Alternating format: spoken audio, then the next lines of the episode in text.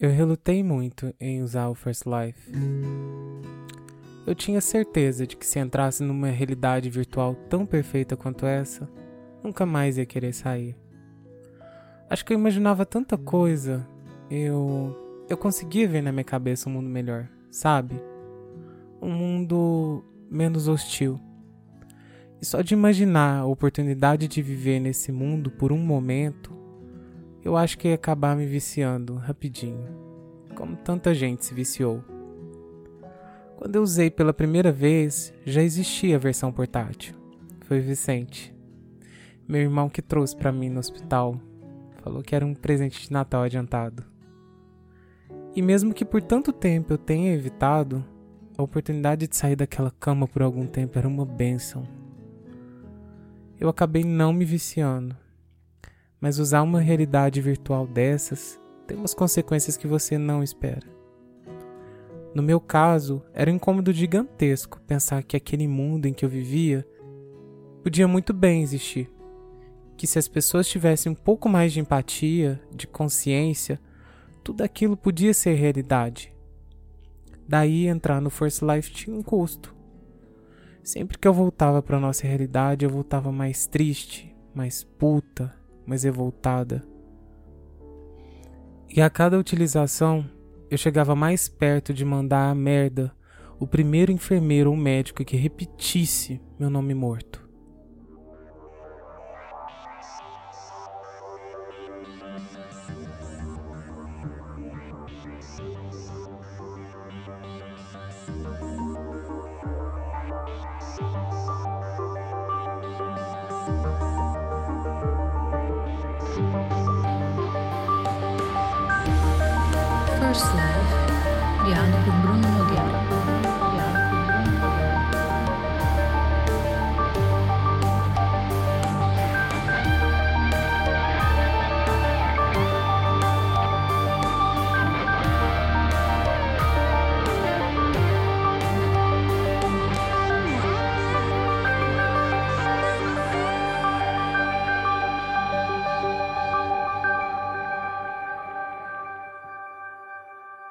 Nessa primeira vez que me conectei, eu me vi na casa dos meus pais. Era Natal, provavelmente porque estava chegando o dia. Minha mãe me abraçou, meu pai também. Isso foi a primeira surpresa. Todo mundo me cumprimentou normalmente, com um beijo no rosto, que é como a minha família em geral se cumprimenta, exceto meu pai. Alguns até elogiaram meu vestido. A Diana não apareceu. Essa é uma outra coisa engraçada. Eu imaginei que quando entrasse no programa, ela apareceria, que eu viria ela me pedindo desculpas de joelho, numa cena dramática, sei lá. Mas não, ela não estava lá.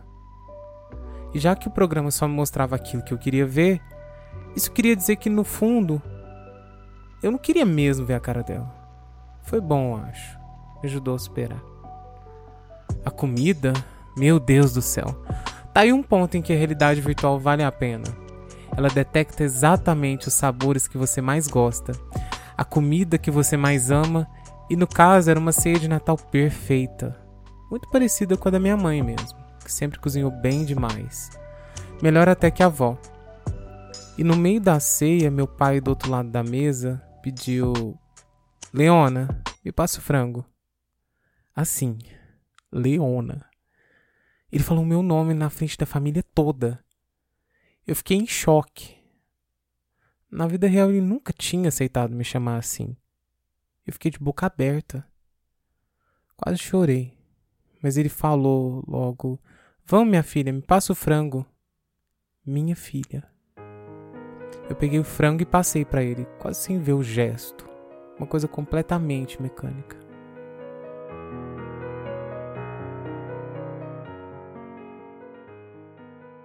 Assim, eu sei que pode parecer coisa pequena, tem gente que diz, ah, é só um nome e tal. Tem até aquela frase famosa do Shakespeare: Uma rosa com qualquer outro nome teria o mesmo perfume. e claro, você pode olhar essa frase e falar que o Shakespeare quis dizer que o nome não importa, que o importante é o conteúdo ou coisa assim, mas não é bem isso. A questão principal dessa frase é uma questão familiar. A Julieta começa a falar com Romeu sobre o nome dele, porque o nome dele é Montecchio. Ele é de uma família inimiga. Esse nome, o nome colocado sobre ele pela família, para manter um lugar na sociedade, é o nome que ela pede para ele mudar. É o nome que ele precisa mudar se quiser ficar com ela. É como se ela pedisse para ele abandonar a família por ela. Na verdade, o nome não é nada irrelevante. Ele tem muito peso. Um significado enorme. No meu caso, a mudança de nome é uma escolha ainda maior porque não foi o abandono da minha família, nem uma coisa que eu fiz pelos outros. Foi um abandono da pessoa que eu fingia ser, em favor da pessoa que eu realmente sou. Mudar meu nome e revelar quem eu era acabou se transformando numa luta contra parte da minha família. Mas era uma luta por mim mesmo, sabe? Acho que é por isso que o nome acaba se associando de uma maneira forte demais com quem você é. É como se ele carregasse a sua identidade com ele. Como se ele te representasse tão forte que quando uma pessoa usa seu nome morto, quando ela não faz nenhum mínimo esforço e se recusa a usar um nome que você escolheu com tanto cuidado, que representa tanto para você, é, é, quase como se ela como se ela estivesse recusando a sua identidade de algum jeito. Como se ela estivesse tentando tirar de você o direito de existir. De existir verdadeiramente, entende? Imagina alguém olhando nos seus olhos e falando: Não importa como você se sente. Não importa a sua identidade real, quem você é por dentro. Eu, nós, sua família, a sociedade, a gente não vai aceitar. Então desiste. Abaixa a cabeça. Seja quem a gente quer que você seja. Finge pra gente, porque a gente quer se sentir mais confortável a gente não quer ter que adaptar a nossa visão de mundo. Você que se foda.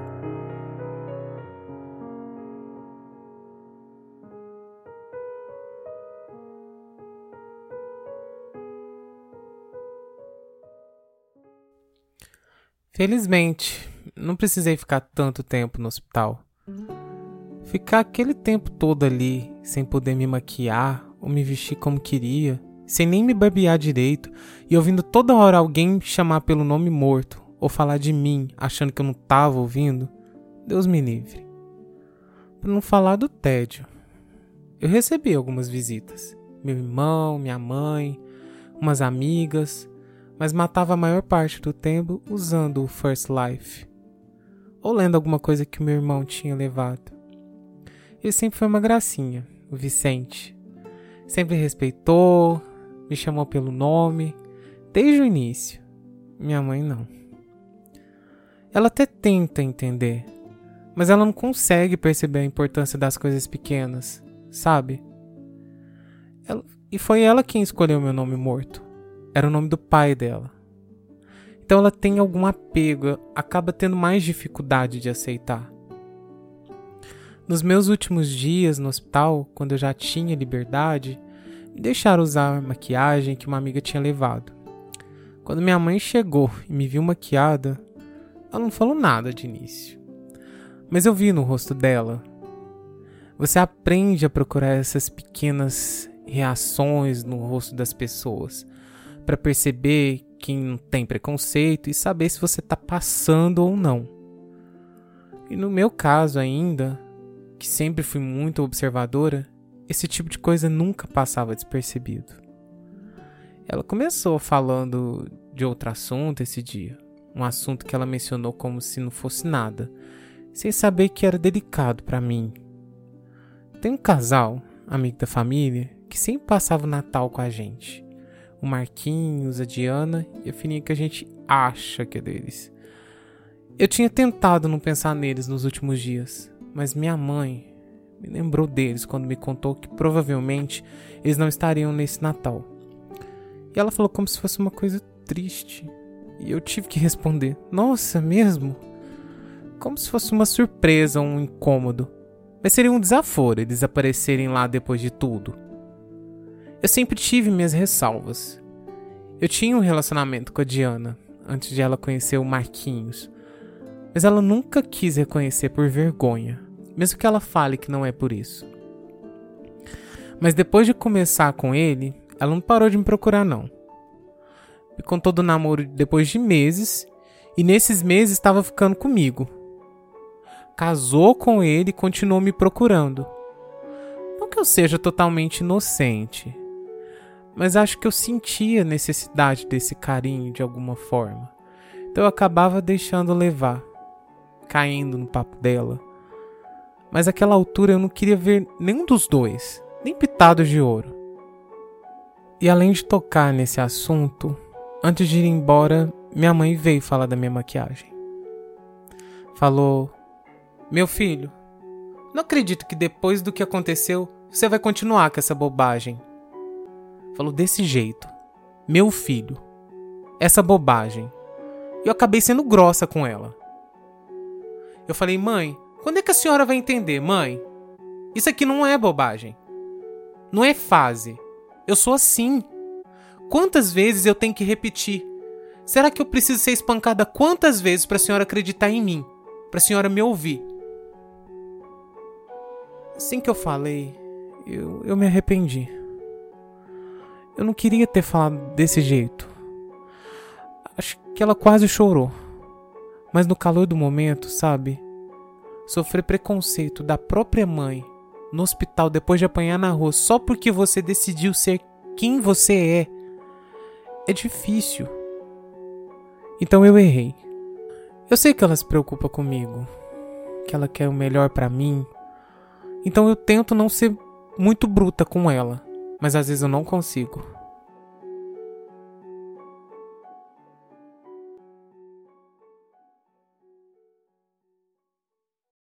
Saí do hospital faltando poucos dias para o Natal. Engraçado como justo nessa época eu comecei a usar o First Life um pouco mais. Desde que meu pai me expulsou de casa, eu comecei a trabalhar como secretária de um dentista. E ele é uma gracinha. Naquela época ele falou que eu não precisava voltar para o trabalho antes de janeiro. Que ele mesmo precisava de férias. Até me deu um bônus no 13 terceiro. Então eu tive tempo. Ainda estava tomando alguns remédios mais leves para dor. E acho que eu fiquei um pouquinho agorafóbica depois de tudo. Queria evitar ver gente demais. E acabei usando o programa bem mais nesse meio tempo. E o interessante é que ele acabou se tornando um jeito de conhecer a mim mesma um pouco melhor, sabe? Por exemplo, eu sempre senti uma irritação enorme com alguns comportamentos. Isso me fazia pensar que eu tinha dentro de mim uma agressividade muito grande, sabe? Que talvez um dia eu poderia acabar sendo violenta. E eu tive medo de agir assim quando eu entrei no programa. Mas nunca aconteceu. Não sei se o programa reconheceu esse meu medo, a minha vontade de não ser violenta e o esforço que eu fazia para não me irritar e agir de acordo mas me fez lembrar de um certo chapéu mágico, de um certo livro infanto-juvenil, de uma autora que eu não vou mencionar. Só sei que dentro do First Life era o contrário. Era uma paz. Eu nem quis vingança, sabe? Todo dia eu levava algum tapa da vida, na maioria algum tipo de abuso psíquico pessoas se recusando a me aceitar como eu era, ou tendo pequenos gestos preconceituosos. O que acontece até hoje, mas nem isso eu quis retribuir. Acho que o que eu queria mais, mais que tudo era normalidade, segurança, tranquilidade, paz. Então o programa acabou se transformando numa coisa pacata. Raras vezes eu fiz alguma coisa mais maluca ou fantástica lá dentro. Acho que voei uma vez, mergulhei respirando debaixo d'água, mas as minhas maiores vontades eram simples. Até porque envolviam lugares que eu via todos os dias, que eu passava em frente, mas em que eu correria o risco de não ser bem recebida. Ou alguns lugares em que eu sabia que era mais provável ser vítima de preconceito ou agressão. Eu gostava de assistir futebol no estádio lotado com meu irmão e meu pai. Coisa que na vida real só tentei uma vez e me arrependi amargamente. E comia, né? Também comia demais. Nossa, vai ser bom. Eu comi todo tipo de comida naquele programa. Disso eu tenho saudade. Imagina. Comer a melhor comida possível de tudo que é país, de graça e sem engordar? Era o paraíso. E ainda por cima o ambiente mudava dependendo do alimento que eu escolhia. Se transformava num ambiente típico de um país de onde aquela comida vinha. Só que sem preconceito ou racismo. E saudade daquilo. Todos os dias eu matei o tempo assim, até chegar o Natal.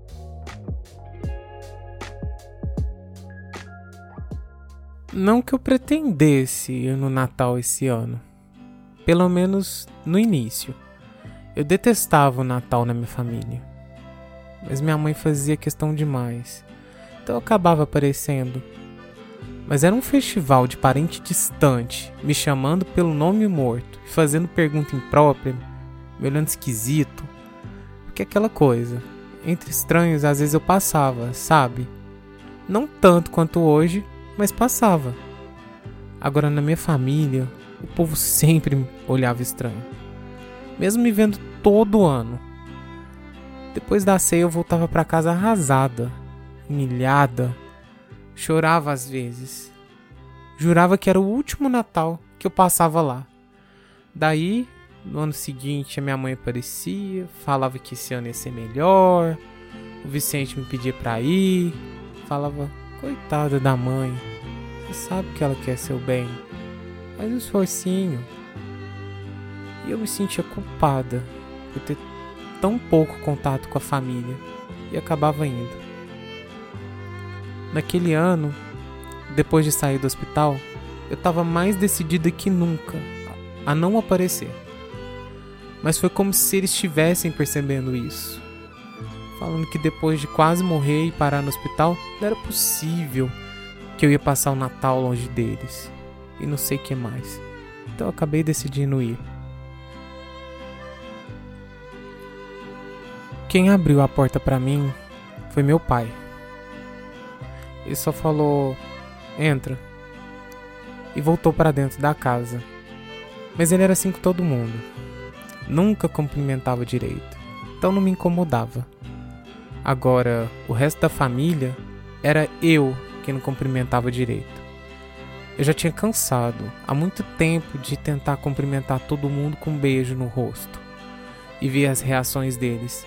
Então só chegava na beira da sala e dava um oi, gente, para todo mundo de longe e de uma vez. Só o Vicente e a minha mãe me cumprimentavam direito. Esse ano foi a mesma coisa, com exceção de que eu quase engasguei quando eu via Diana e o Marquinhos sentados ali. Os filhos da puta tiveram a coragem de aparecer. Eu preferi nem olhar na direção deles e fui pegar o meu vinho na cozinha. Fiquei o mais longe possível dos dois e ajudei minha mãe na cozinha um pouco. Mas como sempre, chegou uma hora em que ela falou: Vai lá conversar com seus primos. E eu fui. Tentei fazer sala com aquele povo por algum tempo, mas é uma coisa tão artificial, sabe? Acabei decidindo sair e respirar um pouco na varanda. E quase derrubei a taça quando senti a mão de Diana no meu braço. Aquela cara de pau desgraçada veio se engraçando, querendo marcar encontro, perguntando se eu já estava bem o suficiente para levar ela para cama. Mandei ela merda no ato. Falei: "Você acha que eu não vi você e o Marquinhos passando na calçada enquanto aqueles caras me espancavam?" Ela tentou negar, dizer que não viu que era eu. Mas eu tinha visto ela direitinho. Eu tava caída. Eu tava com os braços protegendo a minha cabeça. Mas entre as pernas dos caras e entre os meus braços, eu vi ela cutucando Marquinhos, apontando na minha direção e falando alguma coisa. Eu vi ele dando uma risadinha de canto de boca e os dois continuarem andando, conversando como se aquilo não fosse nada de importante. Ela tentou falar mais alguma merda, mas eu não deixei. Mesmo que não tivesse sido eu caído ali, eu não tinha como aceitar. Virei as costas e entrei na casa. Quando eu voltei, a mãe já estava colocando as travessas na mesa e eu fui ajudar. Sentei entre ela e o Vicente, então foi relativamente confortável. Pode ser que eu tenha aprendido com a minha mãe o que é uma comida boa. Mas às vezes eu pensava que a comida no First Life era parecida com a dela. Porque ela é mesmo a melhor cozinheira do mundo. Que ser maravilhosa. Foi aquela. E naquele ano, ela ou o Vicente tinham feito uma mágica ainda maior. Não sei se foi por influência da gravidade do ataque que eu sofri, ou porque continuei enfrentando o mundo depois dele. Mas de repente eu ouvi a voz do meu pai falando: Leona, me passa o frango. Assim mesmo. Leona. Ele falou meu nome na frente da família toda. Eu fiquei em choque. Por um momento eu pensei que eu tava na realidade virtual, mas não. Se fosse isso, Marquinhos e Diana não estariam lá. Eu só saí do choque quando ele disse: Vamos, minha filha, me passa o frango. E daí eu passei a travessa de frango pro meu pai.